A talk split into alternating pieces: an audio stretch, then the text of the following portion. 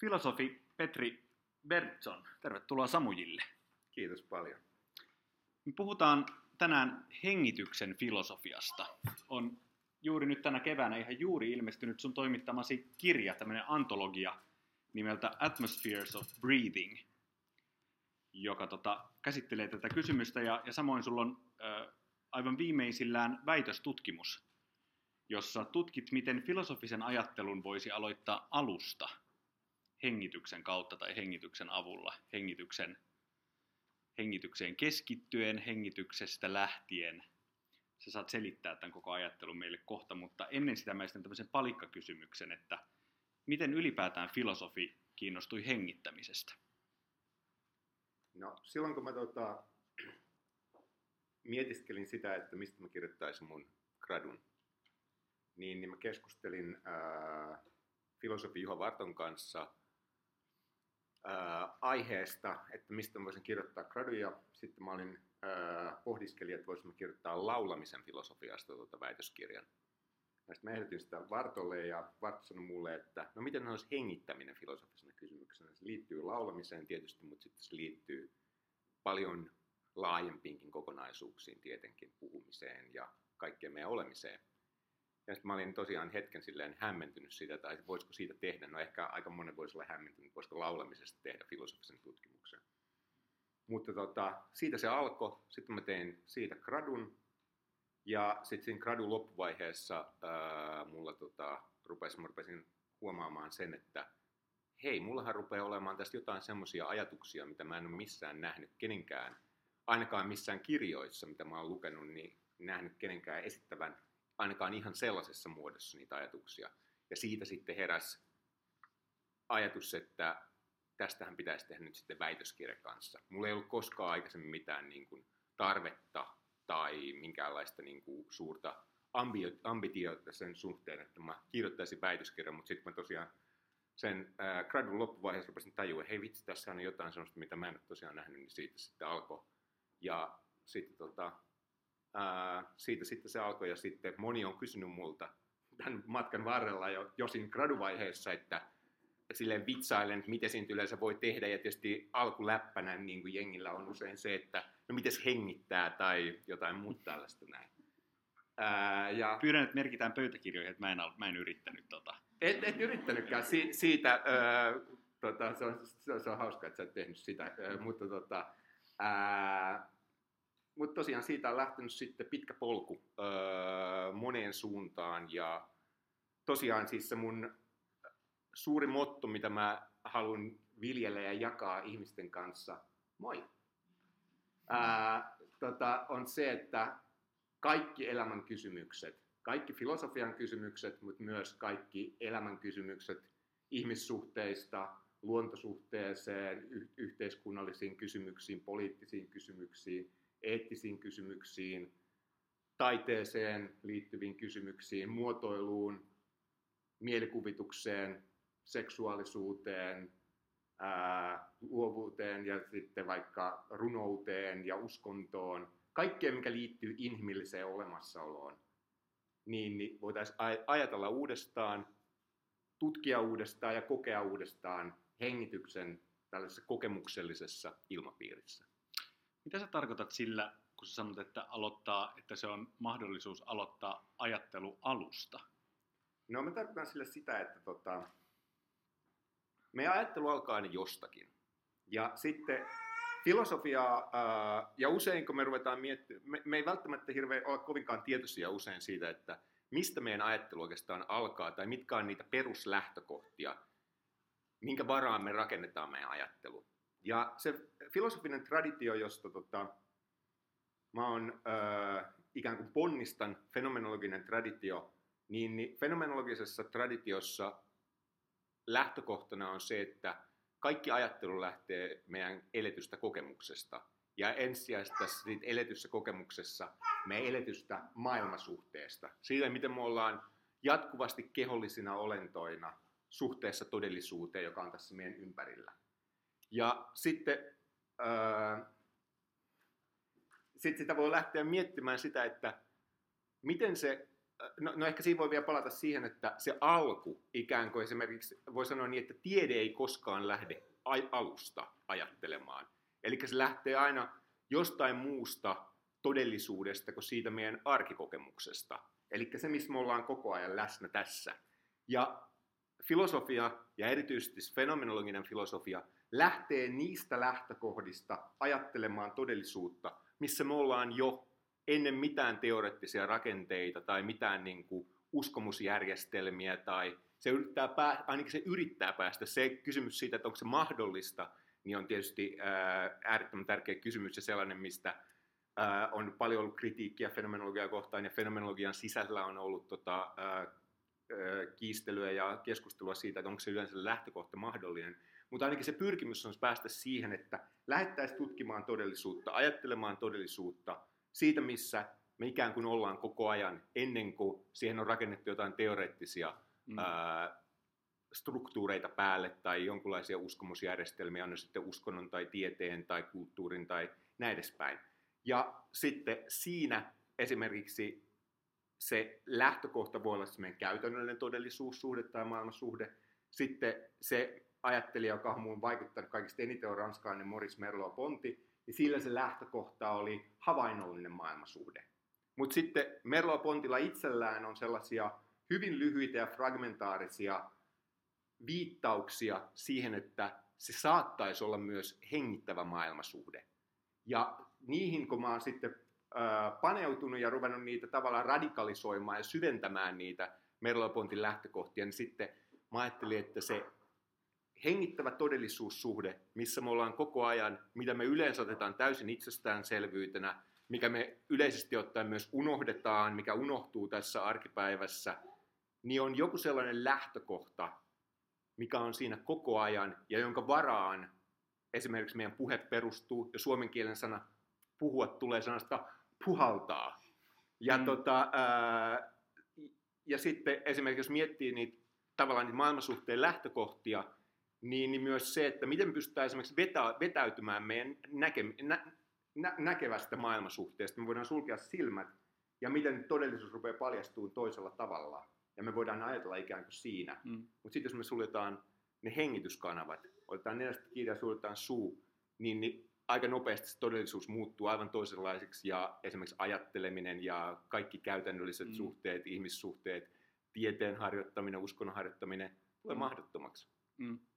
Sun pitää nyt sun pitää suoda anteeksi ja auttaa mua, kun tota, niin kuin maallikko yrittää ymmärtää tätä. Et mä, mä, mä ymmärrän tänne, että hengittäminen on siis välttämättömämpi suhde maailmaan ikään kuin, kuin vaikka näkösuhde. Mm-hmm. Se, mutta onko, niin kuin, onko onko hengittää, niin kuin hengittävä maailmansuhde, niin eikö se toisaalta, eikö me kaikki olla maailmassa koko ajan hengittävinä olentoina, että se on siis niin kuin maailmansuhde, joka meillä kaikilla on. Mm-hmm. Sulla on vaan kyse siitä, että on ikään kuin, niin kuin tietoinen siitä tai, tai valjastaa sen jotenkin oman ajattelun käyttöön. Kö? Kyllä, ja koska se on niin kuin sanoit, niin meillä kaikilla läsnä koko ajan, mutta yleisesti ottaen unohtuu, niin, niin jos me osattaisiin palata siihen, joka on koko ajan tässä näin, ja opittaisi kuuntelemaan sitä uudella tavalla ja ikään kuin hiljentyä sille ja mä sanoisin, että ottaa se ikään kuin meidän tämmöiseksi opettajaksi. Eli voisiko se olla niin, että se hengittäminen voisi ruveta opettamaan meille elämää. Se voisi opettaa meille aivan uudenlaisen tavan suhtautua todellisuuteen. Se, että minkälaiset kysymykset tulee tärkeiksi kysymyksiksi. Miten ne kysymykset, mitkä on meille jo tutu, tutulla tavalla ratkaistu tieteissä jollain tavalla, meidän uskomusjärjestyksessä tietyllä tavalla, kulttuurissa tietyllä tavalla ja näin edespäin. Niin miten voisi olla, että tota, jos niitä ruvettiinkin kuuntelemaan siinä hengityksen kokemuksellisessa ilmapiirissä, ei siis tota, luonnontieteellisen ja fysiologisen hengitysnäkemyksen kautta, jossa sitten hengitys nähdään hape- ja hiilidioksidin vaihteluna ja soluhengityksenä ja sen kaltaisina kysymyksinä, mitkä sitten nähdään usein täysin mekanistisina ja semmoisina kysymyksinä, missä ei ole minkäänlaista valinnanvapautta tai tie, suhdetta tietoisuuteen tai ää, merkitykselliseen todellisuuteen ja näin edespäin. Niin miten voisi palata sellaiseen kokemukseen, mikä meillä on läsnä koko ajan, mikä on se, hengit, missä hengitys paljastuu merkityksellisenä todellisuutena. Todellisuutena, joka koko ajan muokkaa meidän elämän merkityksiä, meidän todellisuuskäsitystä ja miten siinä palaamisessa siihen ja sen kuuntelemaan oppimisessa ja sen, niin kuin mä sanoin, että jos sen ottaisi ikään kuin opettajaksi tai mestariksi tai jos käyttää jotain itämaisia termejä, niin guruksi, ei, eli ketään hen, henkilöä ei ottaisi silloin opettajaksi tai guruksi, vaan sen oman, se hengitys, joka on tässä koko ajan, joka on jollain tavalla jotain lähes uskomattoman viisasta, joka pitää meidät elossa koko ajan. Anna joku konkreettinen esimerkki siitä, että, että minkälaisia merkityksiä tai mitä mä voisin mun hengityksestä, hengityksestä oppia, jos mä osaisin sitä kuunnella. No, Minkä tyyppisiä kysymyksiä? Ensimmä, e, e, yksi niistä asioista, mikä tota, jos me ruvetaan kuuntelemaan meidän hengitystä, niin, niin se, se tota, ää,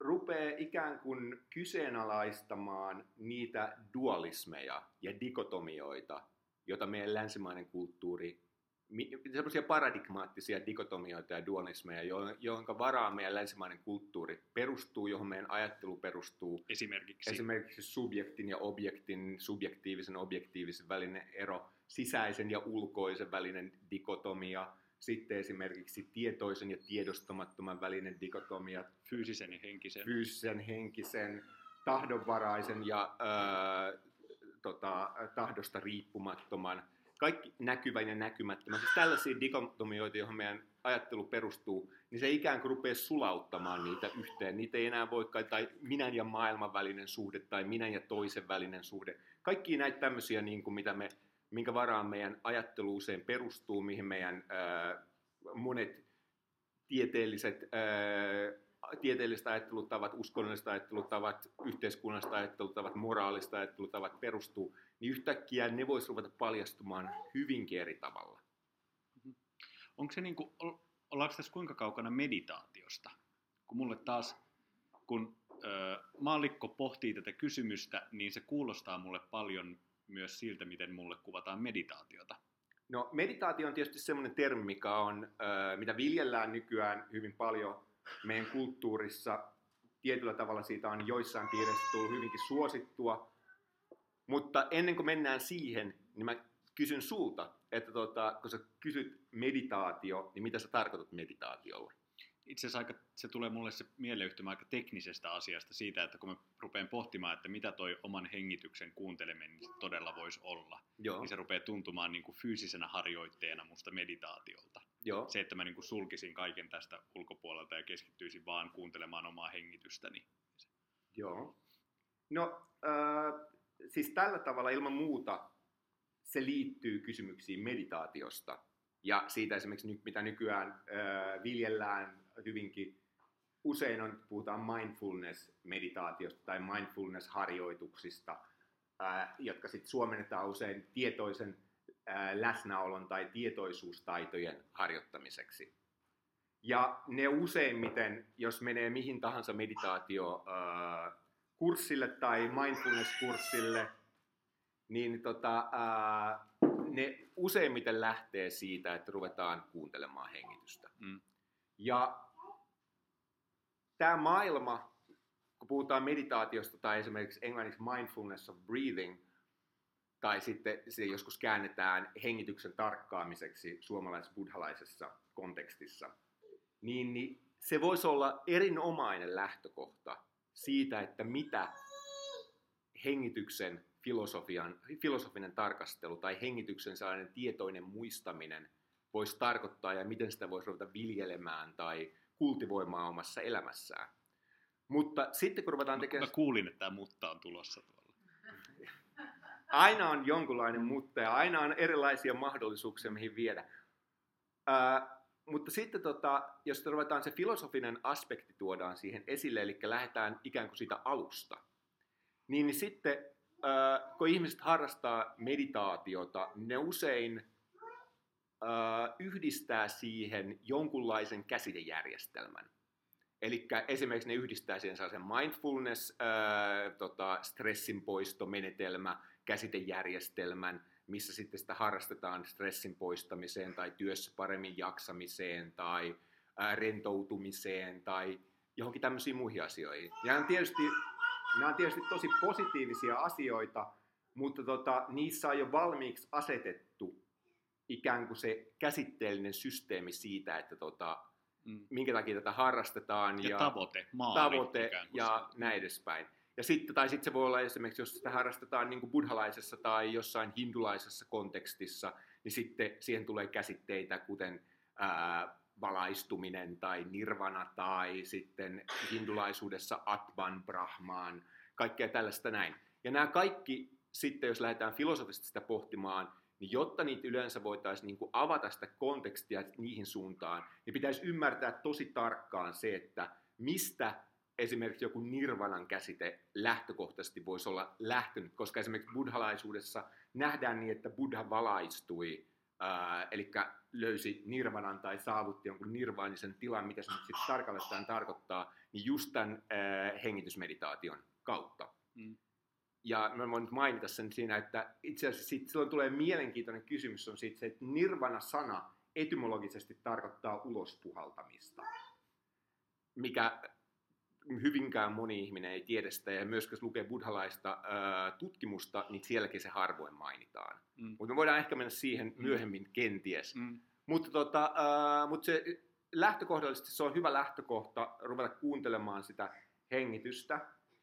Ja ikään kuin silloin, jos ne ei mennä niihin valmiisiin käsitejärjestelmiin, jossa joku on jo ajatellut ikään kuin sun puolesta, että mihin suuntaan pitäisi mennä tai miten näitä ää, kokemuksia pitäisi tulkita ää, ja minkälaiseen kontekstiin ne sijoittuu, niin, niin se filosofinen alkuun palaaminen olisi sitä, että pyrittäisiin sulkeistamaan tai laittamaan syrjään ainakin vähäksi aikaa, ikään kuin ottamaan lomaa näistä valmiista käsitejärjestelmistä, että mitä mä voisin oikeasti itse löytää. Mitä jos mä oikeasti luottaisin mun omaan kokemukseen, mikä välillä on ihmisille kovin vaikeaa, kun apua aina haetaan jostain muualta, koska sitten myös meillä on se ajatus siitä, että jos luottaa vain omaan kokemukseen, niin voidaan määritellä Mm. jollain tavalla, että kenties tällä, hetke, tällä ihmisellä niin kuin mieli järkkyy tai sen oma todellisuus on Mm. jollain tavalla vieraantunut tai muuta vastaavaa. Mutta on siis hurja toi ajatus tosta, että tavallaan jos se ajattelun alkuun meneminen tarkoittaa sitä, että päästään irti kaikista annetuista ajatus- tai käsitejärjestelmistä mm-hmm. esimerkiksi, Mm-hmm. niin silloin siis ö, mulla herää kysymys, että eihän mulla silloin ole edes sanoja sille, mitä mä kuulen. No, tämä on Ville erittäin hyvä pointti. Eli se tarkoittaa se alkuun palaaminen sitä, että uudelleen ajatteleminen, että meidän pitää ruveta kenties myös ää, keksimään sanoja, u- uusia sanoja, uudissanoja mahdollisesti, tai antamaan vanhoille sanoille uusia merkityksiä, tai sitten löytää ää, niille sanoille, mitä me ollaan totuttu käyttämään tietyllä tavalla, niin, niin esimerkiksi filosofiassa ollaan kovin kiinnostuneita siitä, että ruvetaan löytämään niiden alkuperiä niiden sanoja. Esimerkiksi niin kuin se Mm. puhua, puhaltaa. Mm. Eli että ruveta palauttamaan sitä esimerkiksi suomen kielen hyvin kokemusrikasta sanastoa, mistä sitten tulee tietynlainen itsestäänselvyys, että ihmiset ei enää pohdi sitä, että mitä sanat oikeastaan alun perin on tarkoittanut, niin, niin sitten ruveta tavallaan niin kuin yhdistämään sitä siihen hengityskokemukseen ja katsoa, että voisiko sieltä ruveta aukeamaan jotain ihan uudenlaisia merkityksiä tai sitten kenties just näitä uudissanoja. Ja ikään kuin silloin jokaisesta rupeaa tulee vähän niin kuin sellainen luova runoilija Mm. tällainen niin kuin ilmasta inspiroitunut, ja sana in- inspiroituahan tarkoittaa sisäänhengittämistä alun perin siis etymologisesti. Niin, niin Ka- kaikki sanat tarkoittaa etum- etymologisesti alun perin jotain hengittämiseen Aha. liittyvää. joo, joo, ja, ja, ja sitten jos niin kuin tavallaan mennään siihen, niin tämä intiankielinen sana atman, mikä kä- käännetään normaalisti suureksi sieluksi tai joksikuksi niin kuin todellisuuden ää, itsen syvimmäksi ää, kohdaksi, niin se alun perin on tarkoittanut hengitystä. Ää, kreikankieliset sanat pneuma, ää, mikä raamatussa sitten käännetään hengeksi, tai ää, niin kuin englanninkielisessä käännöksessä esimerkiksi välillä ghost, niin, niin se on tarkoittanut alun perin hengitystä. Ää, sana, ää, mistä tulee suomenkielinen sana spirituaalisuus, eli englanniksi spirit, ää, tulee latinankielisestä sanasta spiritus, joka on alun perin tarkoittanut hengitystä. Ää, tota, latinan sana anima, mistä, mikä sitten normaalisti käännetään sieluksi. Se on tarkoittanut alun perin hengitystä, jos tulee myös tietysti sanat ää, tuo, ää, animate ja animal ja niin edespäin. Ää, myös sitten sana, kreikankielinen sana puhutaan myös suomenkielisestä ihmisen psyykkeestä, joka sitten yleensä käännetään sieluksi tai tietoisuudeksi tai hengeksi, niin se on alun perin tulee hengityksestä. Mm. Näitä, ja suomen kielen sana henki tietysti tulee Mm. alun perin. En saa henkeä tai vetää henkeä. Pystytkö antamaan jonkun niin semmoisen omakohtaisen esimerkin siitä, että, että mi, missä asiassa sun sä oot päässyt ikään kuin ajattelun alkuun, tai sun sä oot luopunut annetuista ajatusjärjestelmistä sitä kautta, että sä oot kuunnellut hengitystäsi? No tämä on nyt aika vaikea kysymys kyllä, mutta tota, senhän Se on takia- kiusallisen sä- sä- konkreettinen sä, sano- kysymys. Sä sanoit alussa, että pää- mä pääsen tähän piinapenkkiin, Niin. niin, tämä on nyt tota, ää, No kyllä mä sanoisin, että jo siinä sen mun koulutuksen kautta, filosofisen koulutuksen kautta ja sen takia, että ää, mä oon kouluttautunut siihen fen- fenomenologiseen traditioon jo ennen kuin mä edes paneuduin siihen hengityskysymykseen, niin se ajatus siitä, että fenomenologiassa se lähtökohta on siihen, että tota, pyritään pääsemään siihen alkuun. Niin, niin voisi sanoa niin, että en mä kyllä niin kuin, enää usko paljon melkein mihinkään ää, tässä todellisuudessa esimerkiksi ää, lehtiä lukemalla, minkälaisia juttuja siellä kirjoittaa, on ne sitten ää, tota, vasemmistolaisissa lehdissä tai oikeistolaisissa lehdissä tai sitoutumattomissa lehdissä, niin, niin en mä kyllä hirveästi enää usko sellaiseen, mun mielestä Mark Twainin sanat englanniksi, if you don't read the newspaper, you are uninformed. If you read the newspaper, you are misinformed. Tämä on sellainen periaate, minkä mä nyt sovellan oikeastaan melkein kaikkeen, mitä mä ö, luen. Tota. Se on vaarallista toi hengityksen kuuntelu. On, on, on. Se on todella vaarallista. Ja, ja sen takia mä oon joskus puhunut myös hengityksen anarkiasta. Mitä, Ää, mitä et- se tarkoittaa? No siis anarkiahan tietysti tarkoittaa sitä, että ei ole äh, minkä, äh, tota, äh, valtiovallan poistoa ja kaiken tällaisen niin kuin, äh, johtajien poistamista. Ja se tarkoittaa myös silloin sitä, että ajatuksellisten ja uskonnollisten ja tieteellisten auktoriteettien ikään kuin Mm. syrjään asettamista. Ja tietysti on tärkeää kuunnella kaikkia äh, tota, tieteellisiä tuloksia tai uskonnollisia järjestelmiä ja ikään kuin oppia niistä, mutta aina pitää mielessä se, että mikä on ensinnäkin se oman kokemuksen suhde kaikkiin näihin valmiisiin käsitejärjestelmiin. Mm. Ja jos mun oma kokemus on jotain ihan muuta, niin kuin nämä valmiit käsiteaparaatit, niin mi, mi, miten mä asetan sen, että mikä painaa enemmän? Mm.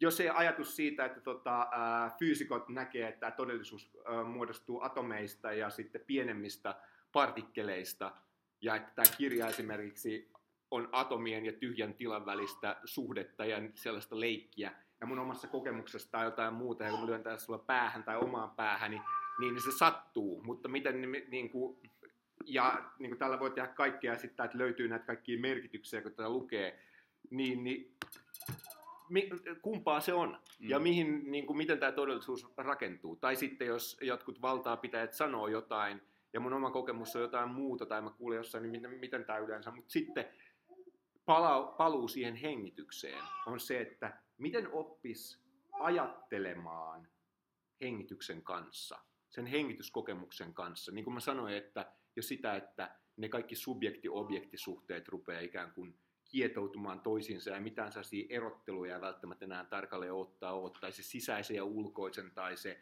ää, tota, näkyvän ja näkymättömän suhteet ja kaikki nämä suhteet, niin, niin miten siinä todellisuudessa rupeaa ajattelemaan uudella tavalla ja miten niin kuin, tavallaan kun katsoo toisia ihmisiä, katsoo maailmaa, niin miten voisi ikään kuin katsoa samaan aikaan kuunnellen sitä hengitystä.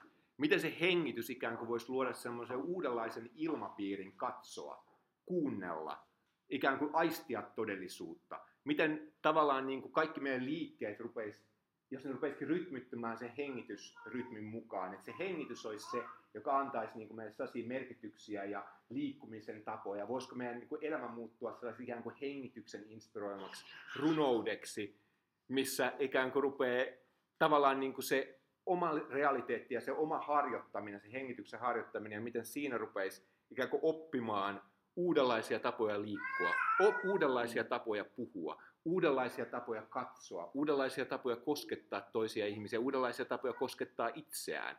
Ja siihen tavallaan sitten ikään kuin voi ruveta muokkaamaan sitä, että, niin kuin, että jos, sitten, jos omaa aistisuuttaan muuttaa, mutta ikään kuin sitä kuuntelee hengityksen näkökulmasta, sulkee silmänsä ja hengittää ja liikkuu, niin miten sitten rupeaa asiat muuttumaan? Tai sitten rupeaa muuttamaan sitä omaa hengitystään. Mä olin just kysymässä, että onko tämä siis, että onko se kyse vain hengityksen kuuntelemisesta vai myös hengityksen hallinnasta? Se on sekä että. Eli hengitys on myös siitä kiinnostava, että se antaa meille hyvin monenlaisia mahdollisuuksia. Eli sitä voi ikään kuin siihen voi suhtautua passiivisen, passiivisesti ja sitten passiivisuus voi olla kahdenlaista. Se voi olla tiedostamatonta passiivisuutta, mitä usein meidän hengittävä suhde on, tai tietoista passiivisuutta. Ja sitten se voi olla aktiivisuutta, jossa sillä tavallaan niin kuin sitä hengitystä manipuloimalla ja sillä, sitä voi manipuloida, sitä voi tehdä erilaisia tietoisia hengitysharjoituksia. Sitten sillä voi olla leikkimään myös. Sillä ikään kuin ruveta testaamaan erilaisia keksiä uudenlaisia tapoja hengittää. Oppia myös niin kuin ikään kuin tietoisesti op, uh, ottamaan tietoisen harjoituksen alaiseksi sellaisia asioita, mitä me tehdään jatkuvasti, esimerkiksi me haukotellaan, joka on yhdenlainen hengityksen ulottuvuus. Miten voisi oppia haukottelemaan tietoisesti ja miten se voisi ruveta avaamaan uusia olemisen ulottuvuuksia, jos tällä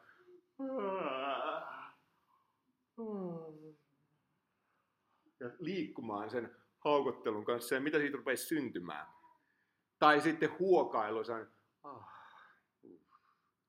tai ikään kuin nautinnollisesti sillä huokailemaan.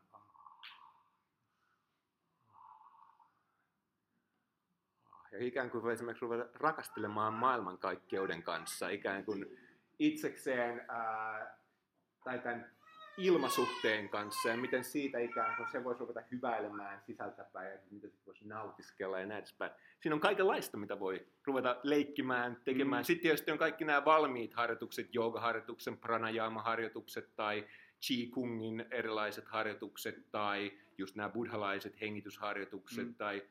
Se on, se on niin kuin helppo tämmöisen maalikonkin löytää tuosta yhteyksiä just semmoiseen niin kuin ikään kuin itämaisiin uskontoihin tai niin kuin siihen maailmaan, mutta sä oot myös kirjoittanut siis hengityksen roolista äh, kristinuskossa.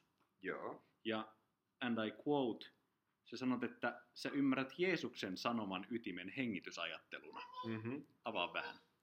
Äh, mun näkemyksen mukaan Jeesus on äh, täysin väärin ymmärretty hahmo länsimaisessa kulttuurissa.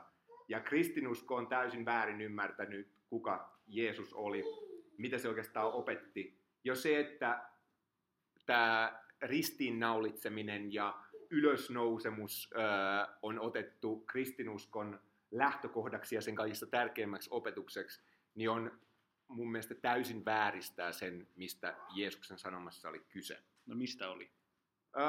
Jeesuksella kolmessa evankeliumissa, Markuksen, Matteuksen ja Luukkaan evankeliumeissa ja sitten Raamatun ulkopuolisessa evankeliumissa, Tuomaksen, Tuomaan evankeliumissa, kaikissa niissä on Jeesuksen sanat hieman eri muodossa, jossa Jeesus sanoo, että kaikki muut synnit annetaan anteeksi.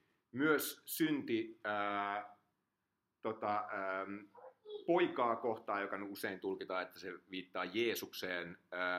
Mut, ja sitten Tuomaan evankeliumissa vielä sanotaan, että lisätään, mitä sitten näissä kolmessa raamatun sisäisessä evankeliumissa on, että myös kaikki synnit isää, eli sitten isä-poika, niin isää vastaan antaa anteeksi.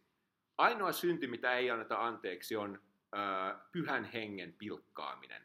Se on sellainen synti, mikä, mistä, mikä on niin kuin, kaikki, se on ainoa synti, mitä ei anneta anteeksi. No tässä tietysti sitten kysymys siitä, että mitä pyhä henki on. Uh, näissä tota, uh, kolmessa raamatun synoptisessa äh, evankeliumissa, jotka kirjoittiin kreikaksi. Jeesus ei tietenkään itse puhunut kreikkaa, mutta näitä arameankielisiä tai Jeesuksen sanoja meillä mun käsityksen mukaan ei ole ollut. Eli mitä sitten, miten ne on käännetty, mitä siinä käännösprosessissa on tapahtunut, niin siitä on hyvin vaikea sanoa. Mutta tota, se pyhä henki on kreikaksi pneumahagion, Ja se pneuma, niin kuin mä toin jo aikaisemmin esille, niin se ensisijaisesti tarkoittaa hengitystä eikä henkeä. Ja jos tämä otettaisiin sille etymologisesti, ja myös sitten latinan kielessä se käännetään sanaksi spiritus sanctus, pyhä henki, ja se spiritus, niin kuin mä sanoin, etymologisesti myös tarkoittaa hengitystä.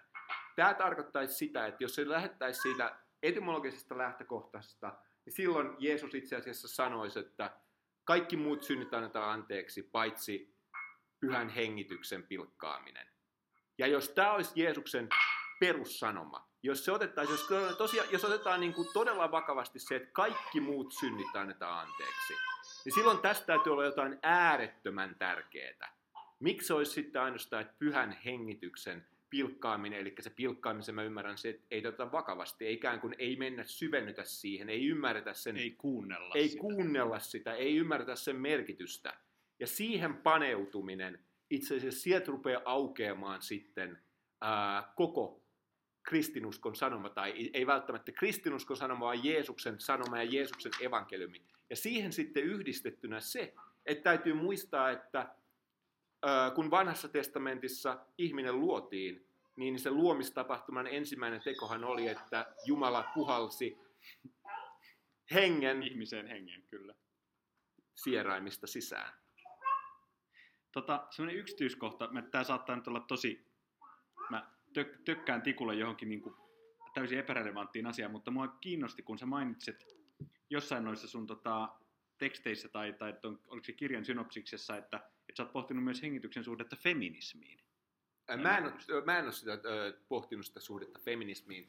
Tässä kirjassa äh, on siis äh, Magda-Leena Gorska-niminen äh, nainen on pohtinut hengityksen suhdetta feminismiin. Toi on, niin, toi on antologia. Antologia, joo. Ja, ja san, jossain sanottiin, että, se, että, että to, tätä siis te, tematiikkaa ö, ei juuri ole tutkittu, tai ainakaan, ainakin toi kirja on niin kuin lajinsa ensimmäisiä. Se on siis lajinsa ensimmäinen filosofinen äh, artikkelikokonaisuus. Äh, tämän kirjan toinen toimittaja Leonard Skoff, joka itse asiassa tulee Suomeen kesäkuussa, ja meillä on tota, niin kuin kirjan yhteinen tällainen kirjan äh, Suomessa oleva julkaistamistilaisuus kirjasto Kympissä 13. päivä 6. kello viideltä, eli joku kiinnostaa vielä enemmän ja haluaa tulla, niin ainakin nyt tiedätte, niin, niin äh, Leonard Skoff on itse kirjoittanut kirjan nimeltä Proximity of Breath, joka julkaistiin 2015 tai 2016. Ja se oli niin kuin ikään kuin ensimmäinen tällainen äh, hengityksestä kirjoitettu filosofinen. filosofinen teos, joka oli puhtaasti keskittynyt hengitykseen. Mutta miten se on, kun tavallaan tämä, että vaikka aihepiiri ei ole mulle ennalta tuttu, niin tuntuu silti, että tämä niinku kysymys on niin ikiaikainen. Mm-hmm. Ja itse siis viittaat en, niinku Jeesukseen tämän niinku mm-hmm. tematiikan luennoitsijana jo aikanaan. Miten on mahdollista, että siitä ei ole kirjoitettu tai sitä ei ole tutkittu? Se on erinomainen kysymys.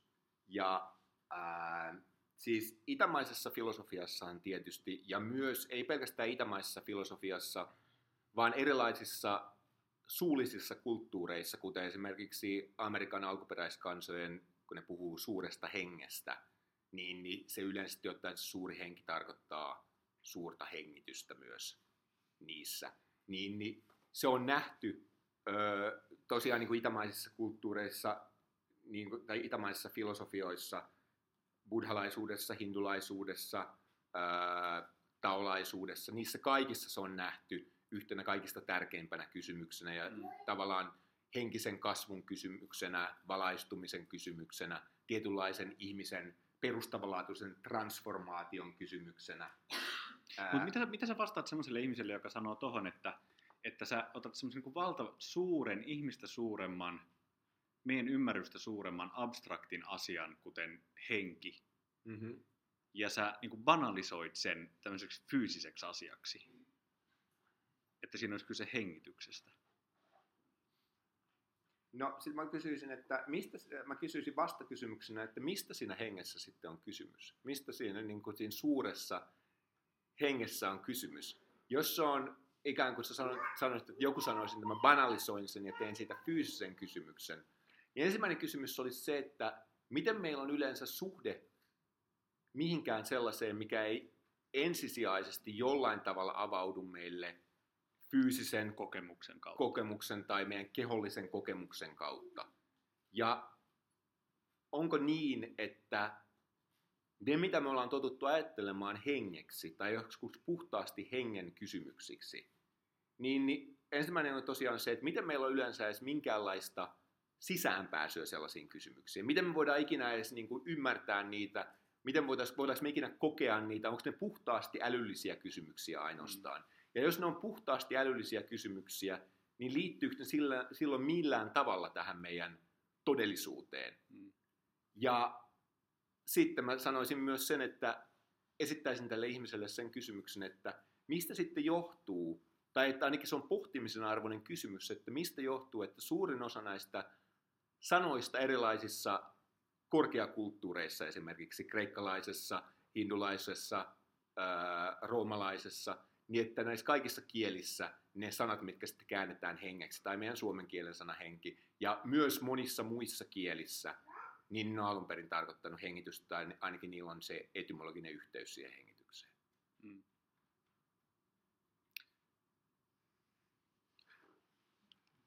Onko, onko olemassa mitään, mikä olisi vain fyysistä?